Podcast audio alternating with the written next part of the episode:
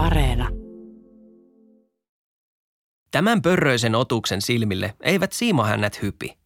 Ja jos hyppivät, ne saavat tuta eläimellisen kaasuaseen tyrmäävän voiman. Mä olen Henry Tikkanen ja tämä on Ällistyttävä luonto.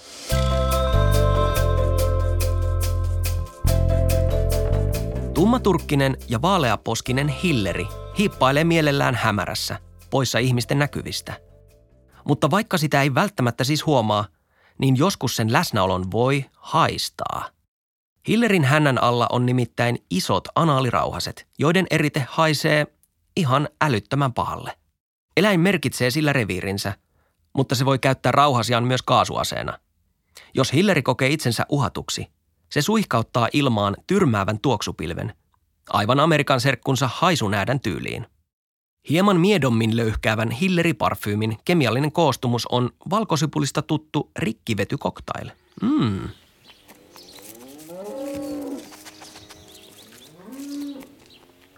Hilleri viihtyy mieluusti vanhojen maatilojen liepeillä.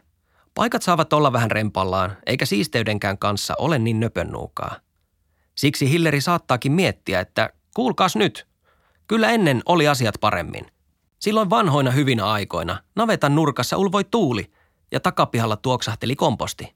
Hiirillä ja rotilla oli kissanpäivät, mutta niin myös Hillerillä, joka popsi siimahäntiä suihinsa.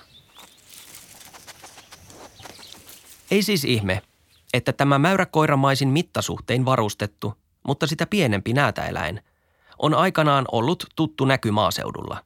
Ja sen hommat on tärkeitä.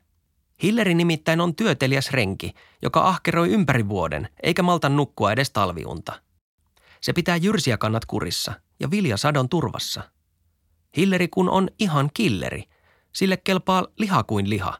Pikkunisäkkäät, jopa jänikset, sammakot, linnut, munat ja kalat. Oikeastaan ihan kaikki käy. Raadot ja selkärangattomatkin.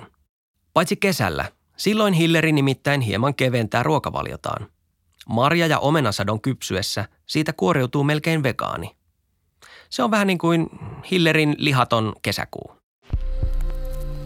Mutta edes kaasuaseet eivät auta silloin, kun uhkana on ihminen – voi olla, että Hillerin tekisi mieli lähettää haisevat terveisensä virkaintoisille terveysviranomaisille.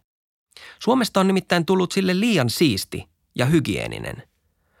Rakennusmääräykset ovat tiivistäneet nurkkia ja jyrsiä myrkyt pienentäneet saaliita.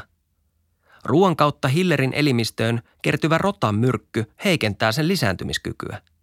Minkkiloukutkin ovat Hillerin surma. Tilanne on aika paha. Hilleri kanta pienenee koko ajan – Näitä eläimiä on Suomessa tiettävästi enää reilut 5000, enimmäkseen Savossa, Pohjois-Karjalassa ja Kaakkois-Suomessa, itärajan tuntumassa. Rajan läheisyys saattaakin olla hillerikantamme ainoa toivo. Niin kauan, kun maatilarakennukset ovat itänaapurin puolella, vähän vinksin vonksin, kaatopaikkoja on siellä täällä ja kompostit paljaan taivaan alla, hillerillä on vielä toivoa. Se liikkuu ruoan perässä, ilman mitään rajamuodollisuuksia, ilman viisumia – Ihan vaan loikkaamalla valtakunnasta toiseen. Ja joskus takaisinkin.